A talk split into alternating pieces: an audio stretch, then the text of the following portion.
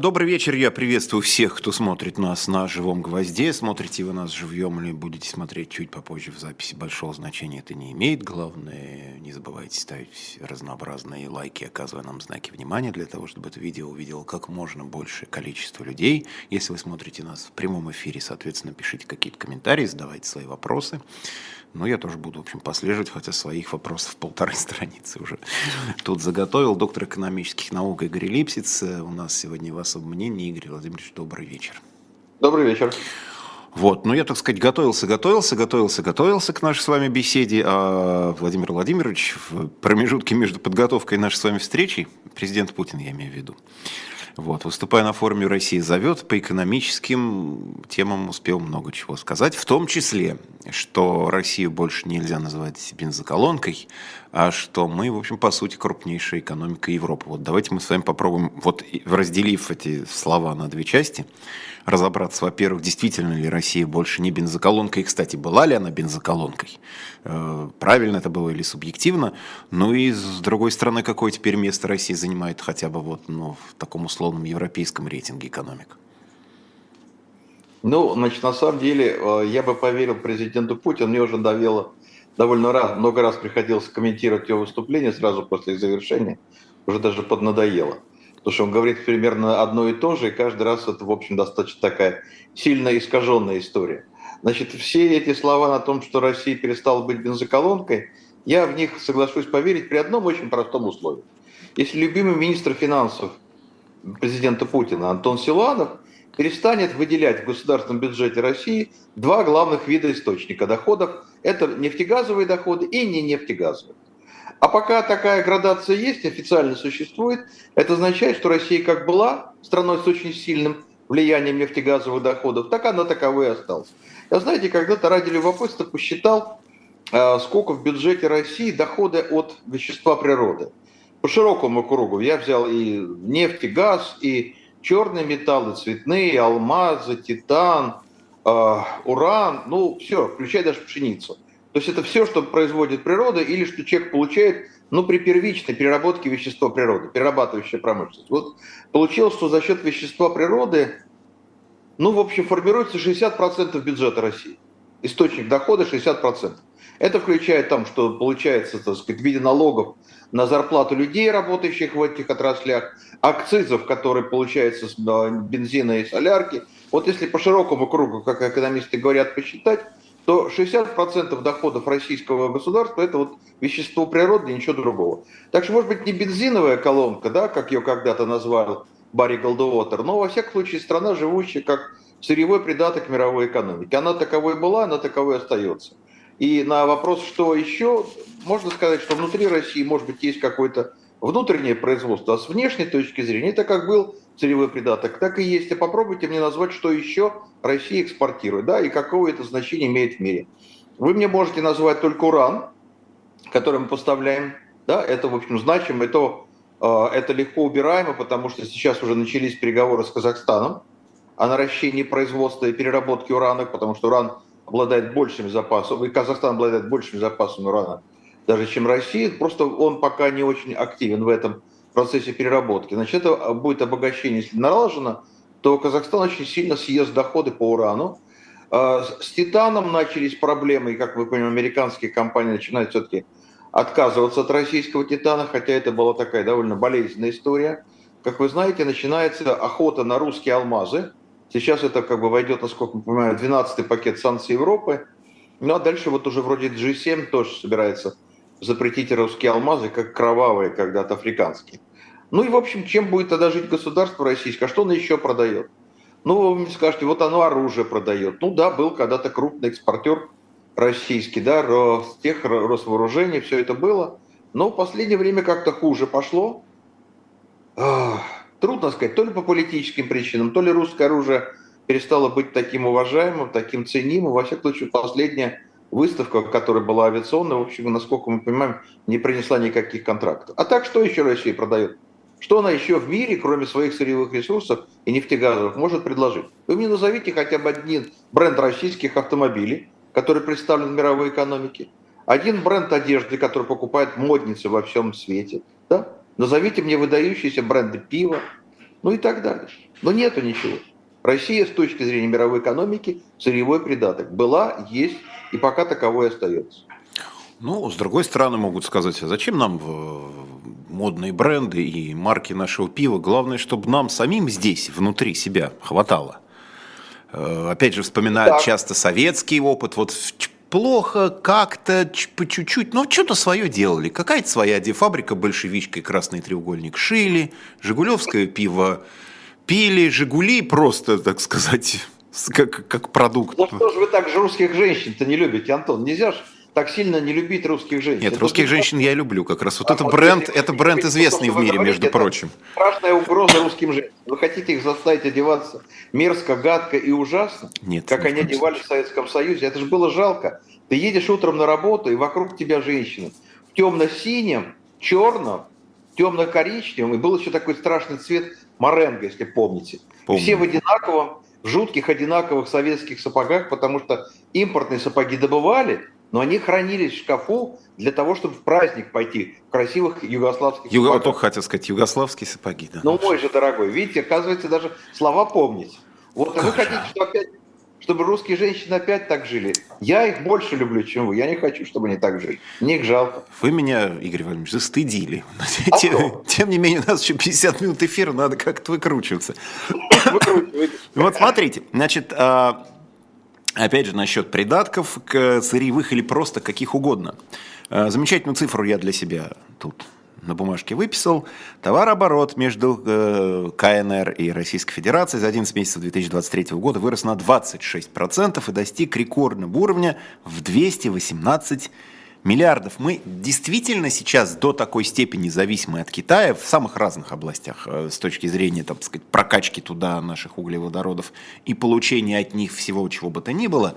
Или это тоже некая такая фигура речи, когда говорит, ну вот у нас была там зависимость от Запада, от, от того, что они покупают наши ресурсы, теперь у нас такая же зависимость от Китая с вариациями. Так, не Я так? Я бы сказал хуже. Смотрите, давайте, бог с ним с товарами. Вы все про товары мне говорите. А давайте про деньги поговорим. Я же как экономист люблю про деньги говорить.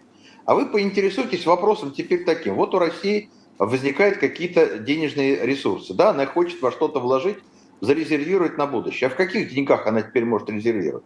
А я вам скажу. Государственная Дума Российской Федерации запретила теперь правительству и Центробанку накапливать запасы в долларах.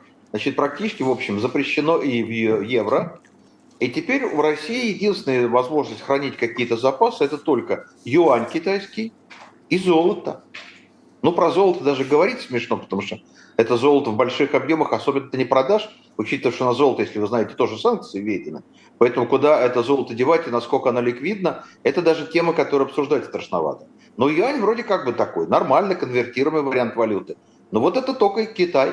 То есть все возможности российского правительства сберегать – они теперь полностью зависят от того, что с тобой представляет китайский юань. Вот это и называется привязка только к одному партнеру. И, конечно, российский рынок сейчас заливается китайскими товарами, а те наивные люди, которые поверили словам правительства про импортозамещение и начали что-то строить, во что-то инвестировать, полагая, что сейчас им откроется внутренний рынок, это большие романтики. Потому что все, что можно будет продать на российском рынке и под что будет денежный спрос, китайцы привезут и продадут. Просто ушли европейские бренды, американские бренды, но пришли китайские. А еще через Турцию кое-что идет, через Эмираты кое-что идет. Поэтому, ну вот, конечно, Россия привязывается к Китаю, странам Азии. У нет других партнеров больше нет. Но в истории России никогда такого не было. Мы не знаем, чем это кончится. Мы полагаем, что это кончится плохо. Потому что все развитие России, вся история, которую так любит говорить президент Путин, это история переноса в Россию опыта, технологий, продуктов, специалистов из Европы и подъем российской экономики за счет этого притока иностранных европейских специалистов. С времен Петра, простите меня. И вот всю эту историю мы теперь перечеркиваем и надеемся, что нашу экономику будут поднимать китайцы. Но ничего более смешного я в жизни не слышал. А что там с силой Сибири-2? Вот там что-то они не захотели, Китай, вернее, э, ну, мы не захотели с ними... Все сказал, что я могу добавить поверх Крутихи. Но он все сказал. Он сказал, что, во-первых, нет никаких достоверных источников. А то, что мы с вами знаем достоверно на данный момент, что контракта нет. Президент Путин съездил в Китай, полагали, что он там договорится, привезет гордо, размахивая руками, значит, контракт на построение силы Сибирь-2, на, на что Китай даст деньги, а Китай нет, не подписал. Путин вернулся с пустыми руками, и никакого контракта о строительстве Сибири-2 и о закупках газа по этому трубопроводу нет. И сейчас картина выглядит довольно-таки ужасающе. Потому что «Газпром» на свои деньги строит этот трубопровод, но совершенно непонятно, куда девать газ, который там будет. Вот сейчас, значит, регионы Дальнего Востока начали суетиться. Говорят, а давайте нам этот газ. Мы проведем газификацию Дальнего Востока. Наконец-то. Да? Но это «Газпрому» не радостно, потому что у него денег не будет. А «Газпром»-то компания в беде. Я не знаю, сколько вы это понимаете, но «Газпром» компания в беде. Мне вот сегодня даже женщина писала, у меня очень любопытно, у меня есть такой жанр, мне пишут люди из России. Потому что они вот видят, что я правду рассказываю, и они мне рассказывают, как у них на самом деле там происходит дела. Женщина написала задовое подразделение «Газпрома», что, говорит, у нас безумная текучка, люди увольняются, потому что зарплата не повышается. На 2% обещали повысить в этом году и больше, а инфляция, сами понимаете, какая. Поэтому у нас такая текучка, какой никогда в жизни не было. Мы, сотрудники «Газпрома», неожиданно обеднели, у нас такого мерзкого состояния никогда не было. А понятно почему. «Газпром» в этом году завершил по газовому бизнесу год с убытком. Не с прибыли, а с убытком. «Газпром» по газу – убыточная компания. Его там вытащила нефтяная структура, которая у него тоже есть. Она как-то в целом значит, позволила как-то выйти в плюс. А весь газовый бизнес убыточный. И если он будет снабжать Россию, то беда. А если он в беде, то что ему он будет делать? Он, я вам скажу, что он сделает. Он будет поднимать цены на газ для внутреннего рынка России. А это, как вы понимаете, удар по всей энергетике, по промышленным предприятиям, да, а в конце концов по населению, потому что промышленные предприятия поднимут цены на товар для населения. Ну и поехали вперед. Это называется на языке экономистов инфляция сдержит. Она и в России всегда такой была. Почитайте старые книжки экономистов, которые за последние лет 10-15 вышли. Мы там всем пишем, что основная причина инфляции в России является инфляция издержек. Российские естественные монополии взвинчивают цены, и это порождает инфляцию, с которой Центробанк ничего сделать не может. Ну вот теперь «Газпрому» другого пути спасения нет только. Так? Может, вы нас с нефтью хотя бы тогда успокоите? Потому что вот смотрю, в октябре рекордные, просто какие-то рекордные э, доходы от нефти. Ну хорошо, с газом плохо, но может с нефтью хорошо?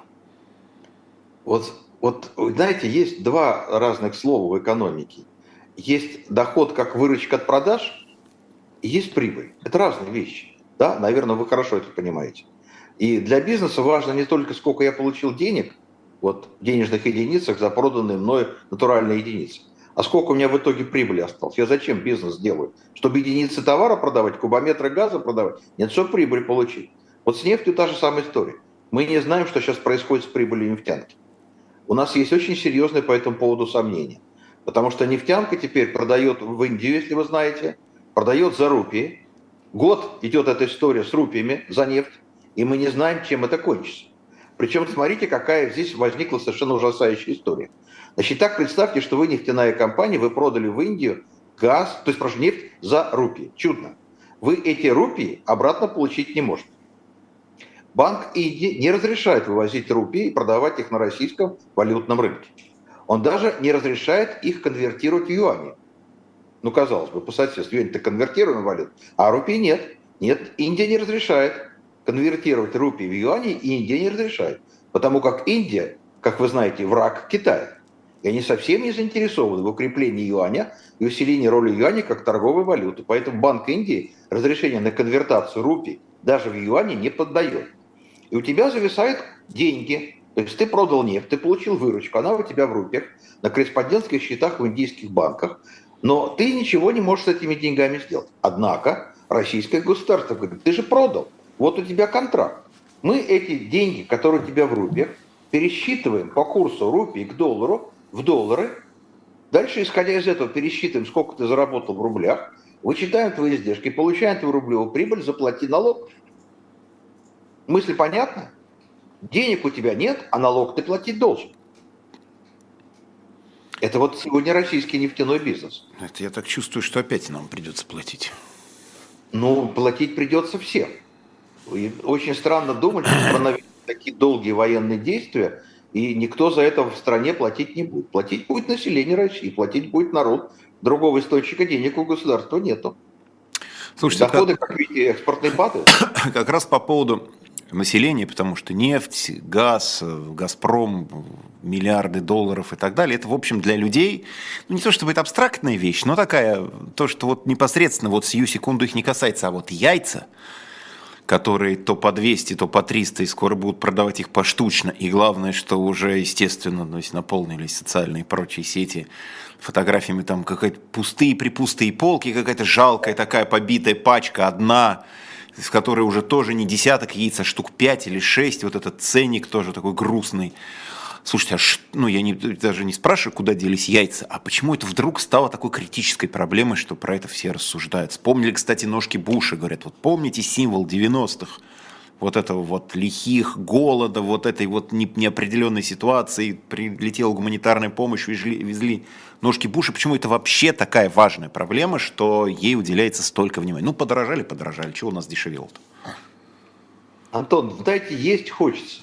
Есть такая проблема. Ну нет хлеба, и пусть едят пирожные уже. Мария Антоновна это Я сказала. Я понимаю, но, как вы помните, для автора этих слов, если это правда, это кончилось довольно плохо. Почему довольно быстро кончилось плохо? Быстро. Почти, ну, почти сразу, да. Хотя за вами афиша журнала «Дилетанты» этому посвященного. Но не будем ну, кстати, в эту тему. Да, да, да. вот я, ведь, как видите, хорошо вижу. Но картина-то очень простая и очень понятная. Э, есть хочется, нужно полноценное питание, а, значит, нужен белок, знаете ли, а куриное мясо и яйца – это самый дешевый, теоретически, всегда был источник белка для населения. И поэтому население беднее. Вы только что не верите тому, что президент рассказывает про то, как у нас население все озолотилось и теперь живет хорошо. Судя по тому, что мы увидим в магазинах, все наоборот. И население побежало покупать самое дешевое из того, что было доступно. А экономическая теория давно эту тему изучала. И мы знаем очень простую вещь, что когда начинается инфляция, то больше всего дорожают самые дешевые продукты питания. Потому что они покупаются самыми бедными частями населения. А бедных всегда больше. Поэтому как раз самая большая масса покупателей прибегает покупать самый дешевый продукт. Я понятно объясняю? А поскольку их прибегает покупать огромная толпа, то нарастить производство так быстро нельзя, возникает дефицит. А там, где дефицит, либо очереди, что мы знали в Советском Союзе, либо рост цен. И это первая причина, что народ побежал покупать. Смотрите, я давайте чуть отмотаем ленту истории назад. Где-то с месяца или полтора возник скандал в ресторанном бизнесе России. Они возопили, что у них нет куриного мяса для ресторана. Был дело, да. Вспоминайте, да? Что им ответили? А что мы можем сделать? Куриное мясо, ограниченный объем предложения, оно все ушло в розничную торговлю, поскольку население бежит покупать, и вам просто не хватает, извините. Вот и вся история. Поэтому началось с подорожания курятины, теперь дело добралось до яиц. Значит, первое, это просто вот масса бедных людей, а их в России тьма тьмущая, да, более 60% населения, строго говоря, люди очень бедные, они побежали покупать самые дешевые продукты и самые дешевые источники белка. Куриное мясо, яйца, что же делать? Надо же как-то кормить себя, чтобы работать можно. Было детей как-то хочется кормить, чтобы они не болели. Значит, курочка и яйца, что остается, да? Все остальное дорогое. Значит, люди побежали, это первая причина. Вторая причина, ну, простите, война идет уже полтора года. Все запасы, которые были у всех компаний и предприятий России, кончились. Значит, нужно покупать новое, импортное. А тут начинается проблема. Импорт-то подорожал, рубль-то у вас какой? Обесценившийся. Ну, хорошо, давайте на секунду возьмем. В прошлом году средний курс был доллара 73 рубля. Средний годовой курс 22 года 73. Какой у вас сегодня курс? 92. Понимаете, что это означает? Это означает очень сильное удорожание всего импорта. Спрашивается, ну курочка-то российская, яйцо-то российское. Да разве так? Разве это так? Не так это.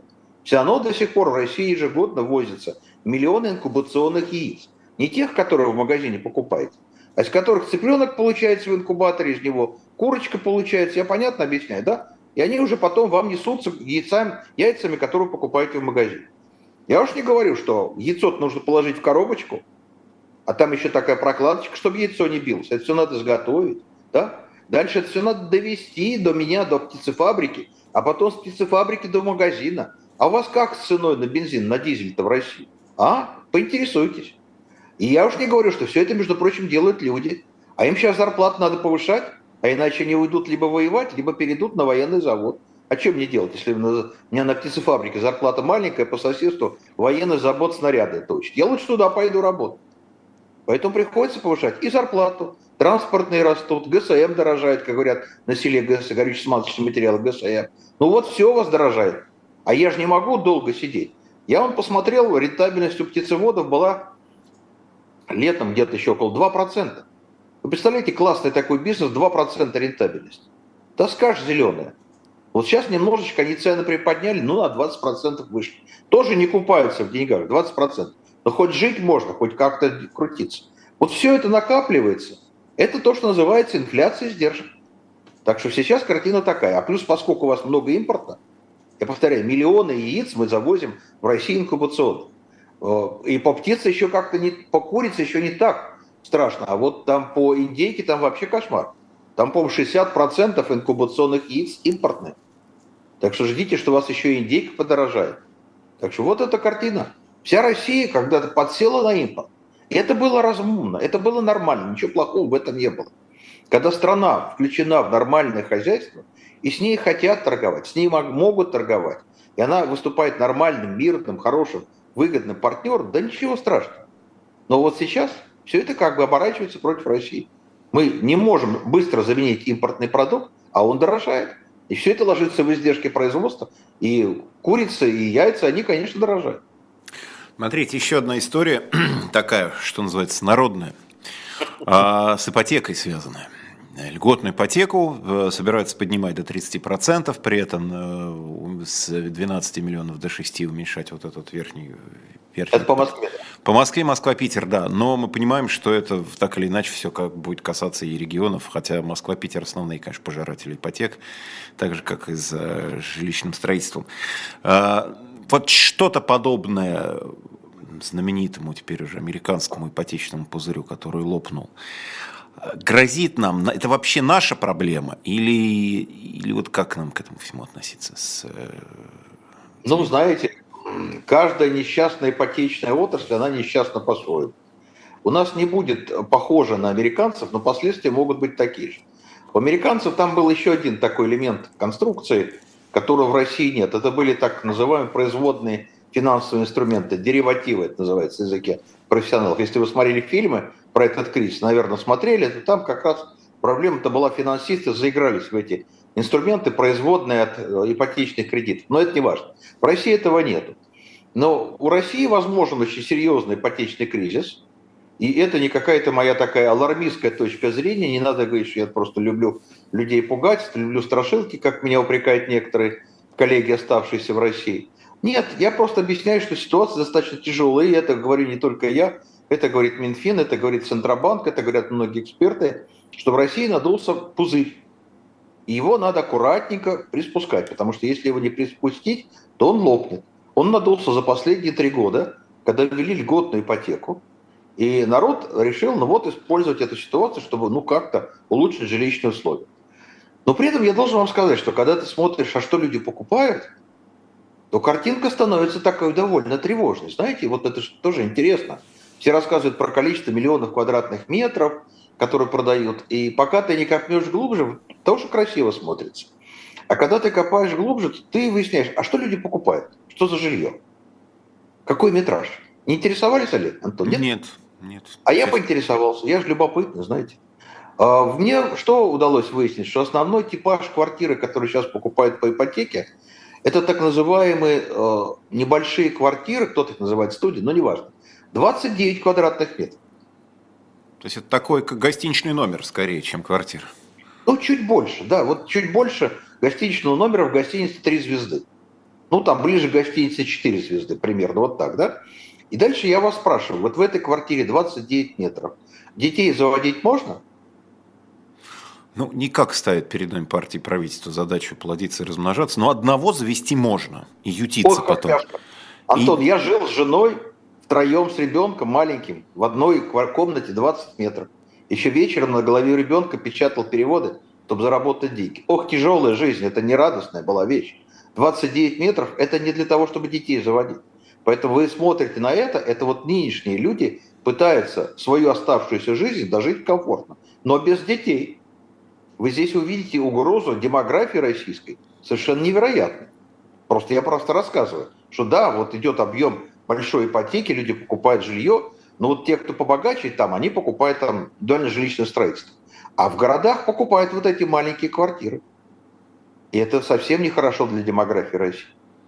Ну, в таких маленьких э, клоповничках, извините, там даже и вдвоем-то жить не очень, по-моему. Это Трудно, люди, да. Люди, люди просто покупают для себя какое-то такое индивидуальное, получается, жилищное строительство. Для себя.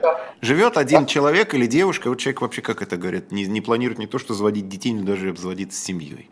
Да, гостевой брак. То есть просто так все пришли, провели время и дальше Ого. разбежались по своим 20, 20-метровым ну Ком... вот это мечта жизни. Слушайте, ну вот тут, тут же совершенно э, цифры. Это вот, знаете, вот я действительно давно ищу, я надеюсь, в вашем лице я точно найду умного человека.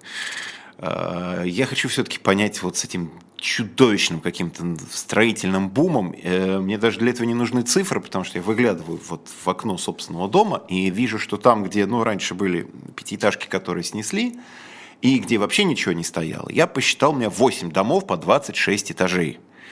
Я пытаюсь понять, значит, при этой вот нашей бедности, при том, что там действительно объективно мы стали жить хуже, для, в расчете на кого строятся эти 26-этажные в количестве 8 штук, это только то, что я вижу из своего окна. При этом я опять же вижу статистику. 21 миллион квадратных метров в новостройках в этом году не распродан, а 71 миллион это ну, 1 миллион трехкомнатных квартир. Это не 29 метров, это прям 71 метр. Это прям хорошая трешка. Ну, неплохая трешка. То есть один миллион трехкомнатных квартир теоретически где-то есть, для кого-то это все строится, люди залезли в ипотечные эти кредиты по уши, люди живут в бедности. Вот я как-то пытаюсь одно с другим связать, что это, зачем 26-этажные дома 8 штук стоят, для кого это, для чего, какой ну, в этом прибыль какая вот строителю, вот в этом всем. Вы смотрите в окно в Москве? Ну, в ней. Вот, тогда все, это все объясняется очень просто. Знаете, есть такая довольно большая страна, называется Российская Федерация. Бывал, знаете, бывал неоднократно в ней. Да, вот она бывал. довольно большая. В ней 146 миллионов человек.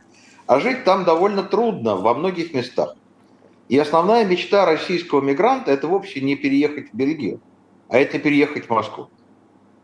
Поэтому что мы понимаем? Что большинство населения регионов России, те, кто помоложе, все мечтают переехать в Москву, и поэтому Москва и остальная Россия – это два совершенно разных варианта.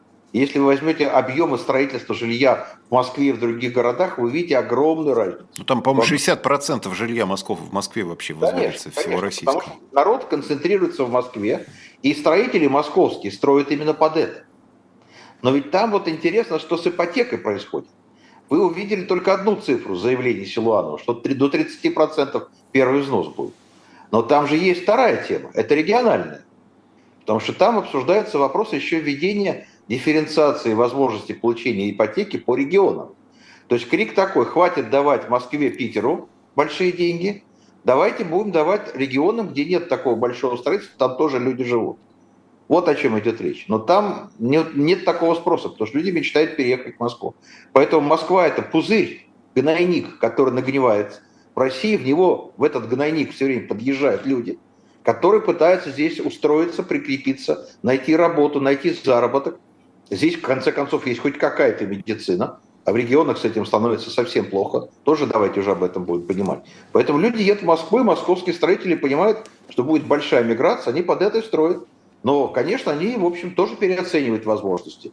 Потому что мы уже видим, что картина начинает портиться, слишком дорогая ипотека, слишком большой взнос, и последние вот недели идет информация, проверить еще до конца не могу, что очень сильно упал спрос на ипотечные кредиты. Некоторые источники говорят, на 40-45% упал спрос. Значит, банки говорят 20-25%. Но знаете, на четверть падения спроса на ипотеку спрашивается, куда будет деться, вот, э, деваться это самое построенное, но не распроданное жилье. Картина сегодня такая. Значит, э, не распродано 71% квартир построенных и строящихся домах. 71%.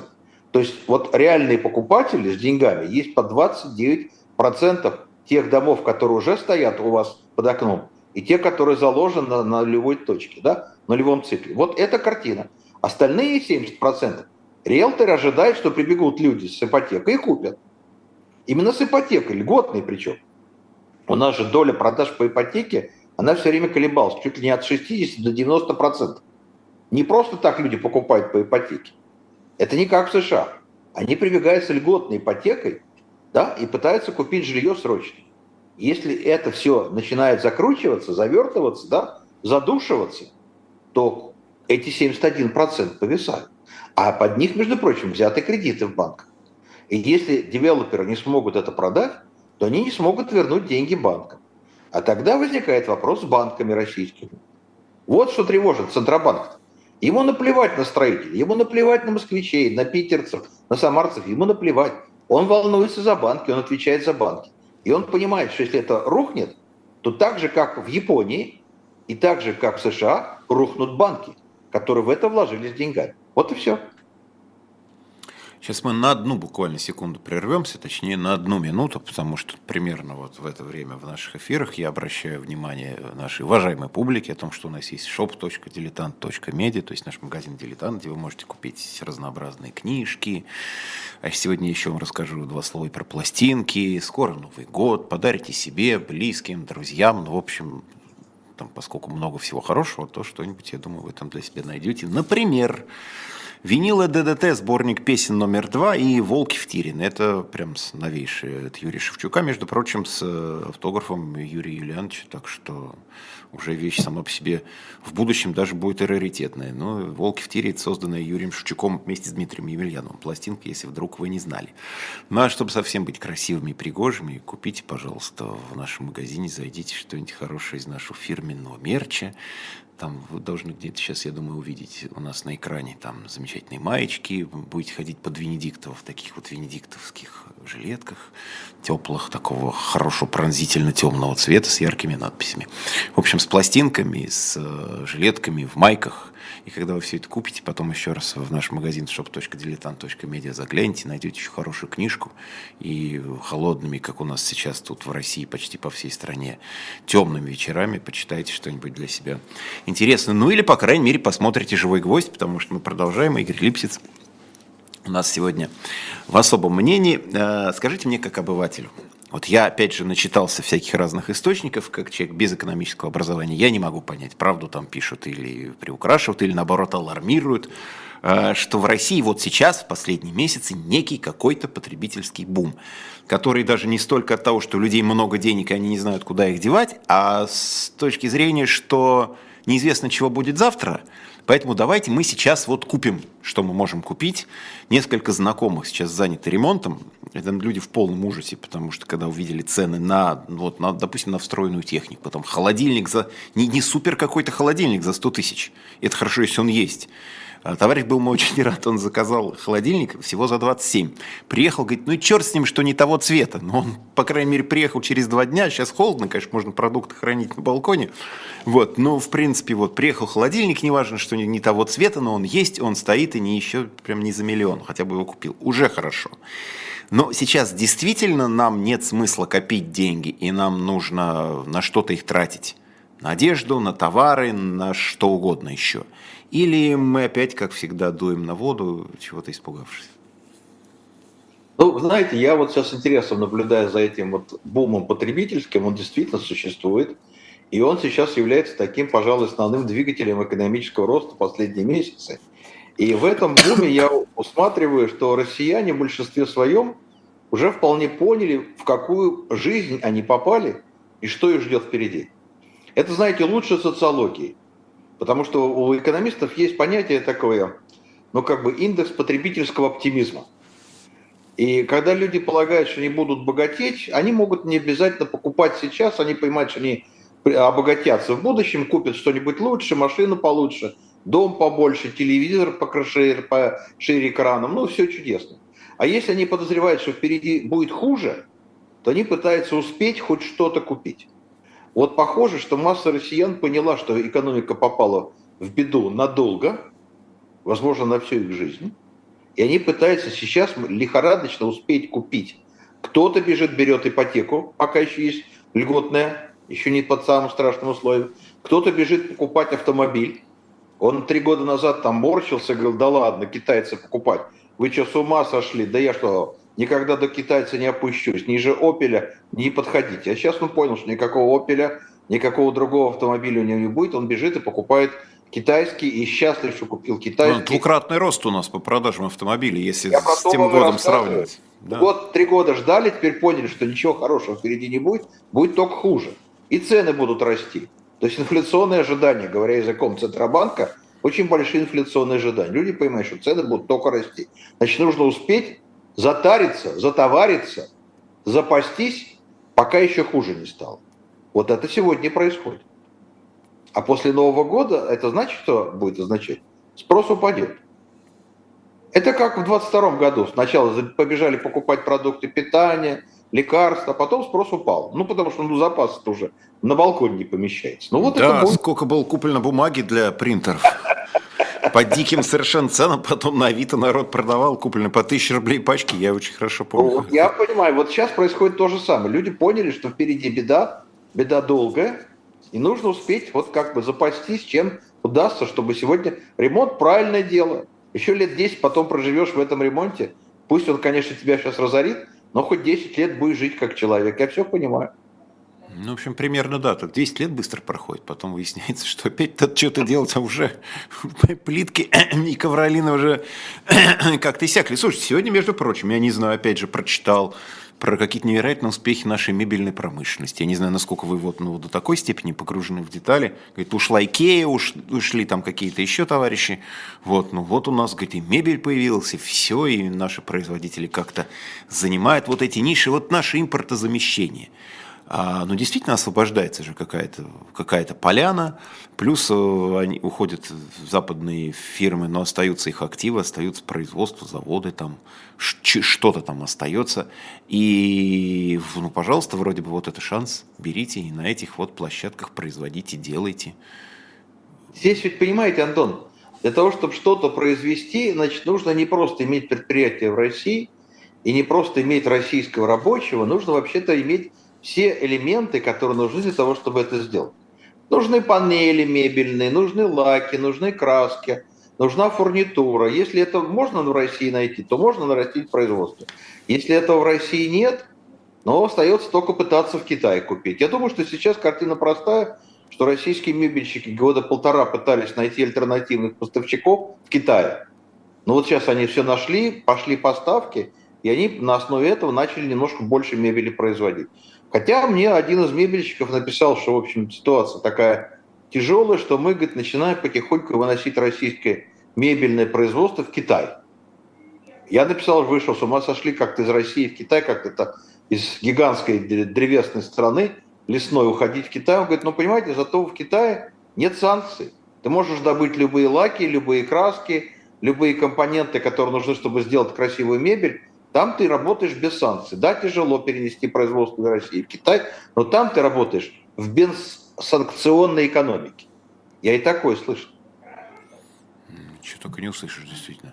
Слушайте, вот как раз по поводу э, работы, рабочих мест, э, дня не проходит, чтобы не похвалились рекордно низкой безработицей. При этом, опять же, дня не проходит, чтобы мы не увидели какого-то очередного отчета, статистики о том, что очень много вакансий, и не могут самые разные предприятия, особенно где нужны квалифицированные работники, которые что-то еще руками могут сделать.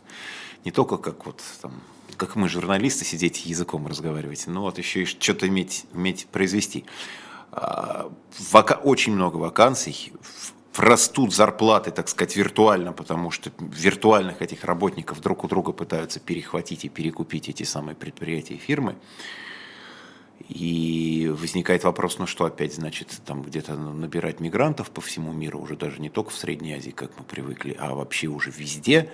То есть получается, что низкая безработица, которая вроде бы как-то кто-то мечтал, она стала просто тяжелым испытанием для экономики, потому что рабочих рук нет. И надолго. И надолго, должен вас огорчить, но это для России надолго.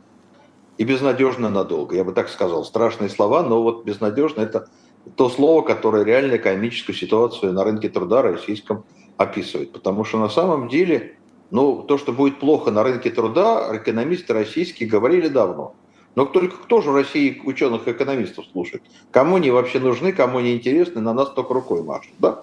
А ситуация-то была очень понятна. Есть, знаете, такое понятие демография называется. Такая наука хорошая, интересная, жутко полезная. Ни один экономист умный без демографии не обходится. Он смотрит, а что у него будет на рынке труда. На рынке труда у него очень сильно зависит от того, сколько людей молодых и сколько людей пожилых. А картинка сейчас очень простая. Давайте считать. Сейчас 23 год завершается, да? Значит, если человеку 25 лет, то он когда родился? В 98 Правильно? Какая была рождаемость в России в 90-х годах? Вы же должны знать это, помнить. Паршивая она была. Не до того, знаете, было, не доплодиться было. Выжить было в 90-х годах, накормить семью, вот какая проблема была. Поэтому в 90-х годах у нас был провал по рождаемости. Сейчас у нас, соответственно, мало молодежи. И, кстати, мало женщин молодых детородного возраста. Я понятно объясняю? А теперь, значит, этих молодых мало, они входят в рынок труда вот сейчас, а пожилых таких, как я, много, еще там помоложе, наконец кто-то дожил до 65, если по дороге не помер, да? он дожил до пенсии и, наконец, уходит на пенсию. Вот этих много. Значит, одна большая группа с рынка труда уходит, другая молодая, малочисленная, входит. А плюс вы еще придумали, пробили дыру в борту этого корабля. Вы одну дыру назвали СВО, и у вас туда утекают люди. Вместо того, чтобы работать на предприятиях, они идут, убивают и погибают, становятся инвалидами, возвращаются и трудоспособными. И у вас в эту дыру утекают рабочие руки. И вторая дыра – это релокация. Люди уехали, часть вернулась, часть нет. Большая часть, насколько мы не вернулась.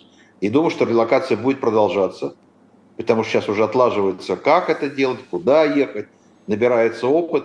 Вот у вас и картинка. Выяснилось, что Россия вроде страна большая, население 146 миллионов. Ну, в общем, а запас прочности по рынку труда оказался маленький. И будет только убывать. Теперь ваша идея насчет того, что мигрантов возить. А вы ее с патриархом Кириллом согласовали? Нет. Я, честно а вот говоря, нет, зря, я не согласовал. А вот это, между прочим, зря. Сходите, согласуйте. Патриарх Кирилл только что выступил на Конгрессе русского народа и сказал, что нечего возить столько в Россию мигрантов. Это вредно. Это размывает роль русского народа как государства образующего. Это угроза безопасности, правопорядку России. И я знаю, что массу людей это с удовольствием поддержали. Поэтому насчет того, чтобы возить мигрантов со всего света, вы это с Русской Православной Церковью согласуете. Она против этого. Я очень даже ее понимаю в этом случае. Потому что даже без этого мы знали очень такую нерадостную для РПЦ цифру, что где-то к 50 году в России мусульман будет больше, чем православных. Это такая странная вроде как бы мысль, я понимаю, но есть разные уровни рождаемости. Рождаемость в русских регионах, классических русских православных, она маленькая и падающая. А рождаемость в мусульманских регионах Северного Кавказа высочайшая, если вы знаете. Поэтому происходит естественное заменение одной части населения другой с точки зрения религии. А если мы еще будем вести из Центральной Азии много, то совсем будет изменяться картина очень быстро. И РПЦ перестанет быть господствующей церковью России. Они против этого выступают. Поэтому того, что много мигрантов привезут, это вопрос. Кроме того, простите меня, а с чего это мигранты в России ехать? А какой им интерес? Я вам отвечу, смотрите. Он же сейчас едет зачем? Чтобы хорошо заработать. А у вас рубль обесценился. Это что значит? Что его заработок в рублях в России, он же в рублях же платит, пересчете на его национальную валюту стал меньше. Потому что все курсы привязаны к доллару. Раз обесценивается доллар, то рубль обесценивается к другим валютам. И заработок в Узбекистане, Таджикистане, присланный туда из России, становится меньше. Не очень выгодно становится ехать в Россию. Раньше люди как-то это еще обходили, там еще, в общем, как-то гражданами становились в России, легко это было, в общем. И хорошо, теперь как ты гражданин, иди, воюй на СВО, видите, вон по мечетям идут облавы, вы же, наверное, об этом рассказывали. Поэтому, в общем, сейчас людям из Центральной Азии, ну, трижды надо подумать, прежде чем решить, ехать в Россию, не ехать в Россию. Не очень мы ожидаем большого притока. Да еще и РПЦ против этого. Так что вот тут никто не приедет в Россию работать. А самих россиян меньше. Еще, один, еще одна тема. Всегда говорят, как говорят о, о погоде, о прогнозе погоды, всегда говорят о курсе доллара. Вот ключевая ставка выросла, причем она выросла у нас за короткий период в два раза практически. Да. А сейчас смотрим, он, значит, опять был уже ниже 90, народ обрадовался, ага, значит, рубль наш крепчает, он уже ниже 90. Теперь он смотришь, уже 93, потихонечку там пятый день ползет, как смотрит, как температура поднимается. Да. Слушайте, есть вообще смысл обсуждать это? Может быть, это вообще глупая тема. Как говорят, ну, нам там Костин, вот сегодня Костина в э, ВТБ говорили, какой хороший человек. Вот он все время говорит, что что вы с этим долларом? Ну, что вы к нему привязались? Мы живем в рублевой зоне. Вы в рублях получаете зарплату пенсии, в рублях. Ну, успокойтесь уже. Вот ваши рубли. Если, Все. У вас, если у вас уши большие, то вы на них можете лапши повесить много. Ну вот, если вы все-таки человек с аккуратными ушами, да? Ну, я сейчас в наушниках прячу. я прячу, да, поэтому... Я прячу. Вот э, это очень разумное решение. Поэтому у человека, у которого уши маленькие, умненькие, они лапшу не принимают. А он, человек с умными ушами, он слушает умных людей и выясняет, что он на самом деле очень сильно зависит от курса. Потому что от курса зависит весь импорт, который приходит в Россию. И то, что этот импорт приходит из Китая, ничего не значит. Посмотрите, в прошлом году, в начале прошлого года, э, юань стоил 10 рублей. А сейчас 14. 40%. 14. Да. 40% это удорожание китайских товаров. А другого у вас и не будет. У вас очень многих товаров нет в России по определению. Их просто не будет. Поэтому вы все равно будете привозить. Но будете привозить не из Великобритании, не из Германии, будете привозить из Китая. Так все равно дорожать-то будет. А заменить импорт российским производством нельзя. Потому что если вы будете очень радостно замещать импортным продуктом, то вы точно погибнете от инфляции. Это же никто не понимает, что экономика, она имеет определенную очень жесткую логику. Значит, если вы делаете импортозамещение, то это значит, что вы делаете продукцию в основном для внутреннего рынка. А российский внутренний рынок, он маленький. Он маленький, для серьезного производства он маленький. Когда ты делаешь продукции мало, в малом объеме, она у тебя дорогая получается. Почему китайская продукция была дорогая, дорогая, дешевая? Потому что они делали на весь мир в огромных объемах. И у тебя начинает работать так называемый эффект масштаба. Чем больше делаешь за год единиц, тем дешевле каждая единица. Поэтому во всем мире гигантские производства, которые работают на весь мир. А если ты работаешь на российский рынок, то да, ты делаешь продукт, но у тебя дорогой получается. И ты его продать можешь только по очень высокой цене. Или ты должен брать дотацию государства. Вот это вам Советский Союз. Там была куча убыточных предприятий.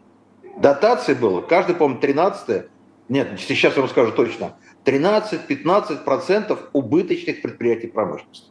Ну, считайте, практически каждое седьмое предприятие промышленности СССР было убыточным, жило за счет дотаций. Вот это то, что происходит. Когда у тебя маленький закрытый рынок, вот как в СССР был. И то СССР было еще чуть лучше, там все-таки была Восточная Европа, если помните, Совет экономической взаимопомощи. взаимопомощи да. Да, какие-то слова, которые молодежь даже понять не может. А сейчас совсем плохо. Куда вы будете российский товар девать? Сейчас ходят какие-то странные люди и говорят, а давайте мы там куда-нибудь в Латинскую Америку отгрузим товары, а давайте мы в Африку отгрузим. Ну, в общем, красивая идея, я бы ее с удовольствием поддержал. Только там вообще-то китайцев много. Значит, нужно как-то выиграть африканский рынок у китайского товара. Ну, бог помощь, это совсем непросто. Наверное, возможно, я знаю такие исключительные истории, но это довольно трудная история. А если ты работаешь на внутренний рынок, у тебя очень дорого, тогда у тебя высокая цена. А, вот мы с вами почти час уже разговариваем. Комплиментов от вас российская экономика дождалась, в общем, немного. А, слушайте, каким образом думали-то, что там, ну не знаю, когда началось то, что называется в России специальной военной операцией, в прошлом феврале, что только не говорили, там все встанет, обрушится. Очень почему-то часто приводили в пример лифты, которые не будут ходить в небоскребах. Вот. В каждой же нашей деревне есть небоскреб. Вот, в общем, вот это все встанет, все рухнет. Ну вот прошло уже скоро два года. Ну, конечно, не так мы живем хорошо, или, не, скажем, не так, как вот было два года назад, но не сказать, что прям, ну, совсем тут уже там с голой попой мы ходим, и ничего а у нас нет. Можно вопрос За... Да. Сколько у вас э, самолетов вернулось за последние дни или садился аварийно по причине отказа тех или иных компонентов? Ну, бывает. Шесть. Бывает. Шесть. Каждую... Два дня шесть самолетов. Все происходит не сразу. Все происходит постепенно.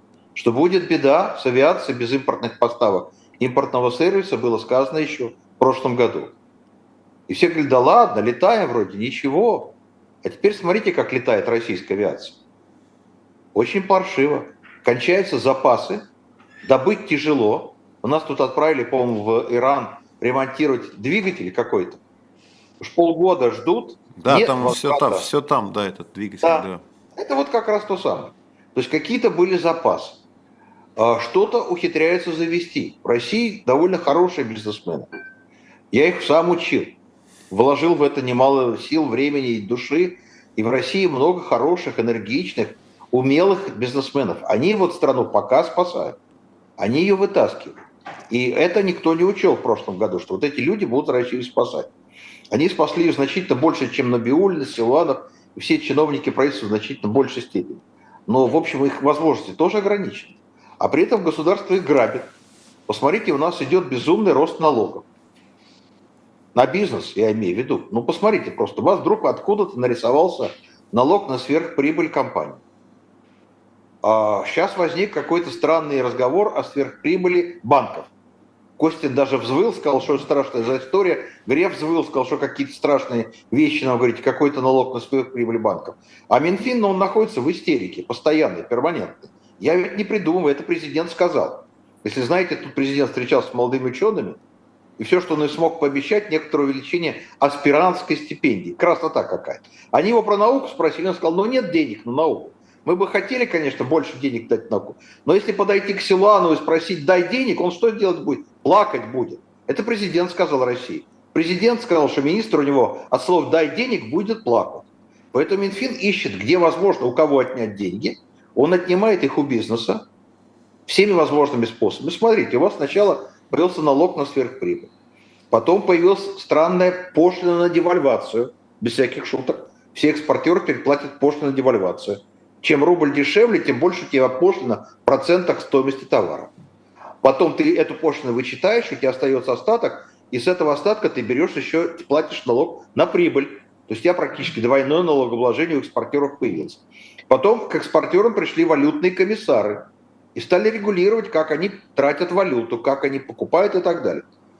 Ну и так далее. То есть идет безумное изобретение новых налогов. Вот сегодня был этот форум России, да, наверное, знаете, да? Ну, дайте цитировал Путин. Да. И там Потанин сказал, ну, ребята, ну вот хоть предсказуемость дайте. А перед этим Шохин сказал, президент Российской да мы готовы платить больше налогов, только хоть дайте какую-то предсказуемость, хоть какую-то уверенность, чтобы вы хоть на пять лет вперед знали, что вы будете вычебучивать, а что не будете отчебучивать. Потому что жить-то невозможно, работать невозможно. Если тебе каждый месяц меняют правила игры, то ты как бизнесмен работать не можешь. Поэтому российский бизнес, который спас Россию в 2022 году от пустых полок, он сейчас в тяжелейшем положении. Он попал под управление безумного государства, безумных чиновников, которые пытаются любым образом добыть деньги на войну, и они, в общем, портят ему жизнь, разрушают этот бизнес и практически его убивают. А без российского частного бизнеса Россия просто помрет, она вернется в СССР, в пустые магазины, в очереди, с номерком на руках. Я-то еще помню, я не знаю, помните ли вы, а я это еще проходил. Я стоял в очередях по 6-8 по часов за товарами, я все это помню. Туда-обратно не хочу, а вот можем вернуться. Ну, я как раз тут тоже видел очередной опрос. Людей спросили, хотели бы, хотели бы вы, чтобы вернулась советская торговля. Не знаю, насколько это можно репрезентативными цифры э, считать. 78% сказали «да». То есть, видимо, хотят. Ну, как романтизация всего советского, как, помним же, я всегда люблю советские фотографии, ну, там, значит, все время светит солнце, все идут, взявшись за руки и, и улыбаются. Вот люди так все представляют Антон, а все, знаете, в том числе и советскую торговлю. У советской торговли был один потрясающий момент. Она была справедливой с точки зрения большинства россиян. Вы это вот можете не понимаете, а я вам объясню. С точки зрения человека советская торговля была справедливой. Ты успел первым стать в очередь, тебе досталось. Это по справедливости. Ты первым стал в очередь, тебе досталось. А рынок несправедливая система с точки зрения россиян. Достается тому, кого денег больше. Вот российский менталитет считает второй вариант хуже, несправедливее. Почему это достается тому, у кого больше денег?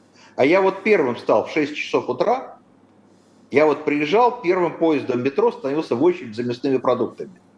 И стоял вот, соответственно, с 6 часов утра, ну вот 6.15 я доезжал от себя, значит, доезжал в 6.15 к магазину, магазин открывался в 8, вместо продуктов. Я два часа стоял на морозе, ждал. Но я знал, что я приехал рано, я в первой там тридцатке стою, мне достанется.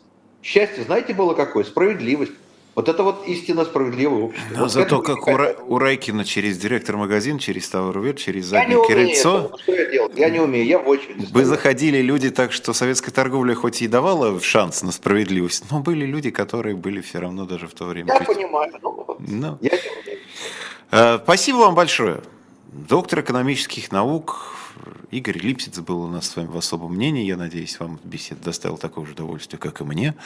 С улыбкой, правда, было очень мало оптимизма, но зато с улыбкой мы провели этот час. Соответственно, напишите что-нибудь хорошее нам в комментариях, поставьте какой-нибудь лайк, подпишитесь, и хуже от этого точно не будет. Игорь Владимирович, спасибо вам большое. Счастливо. Всего доброго, до свидания. До свидания.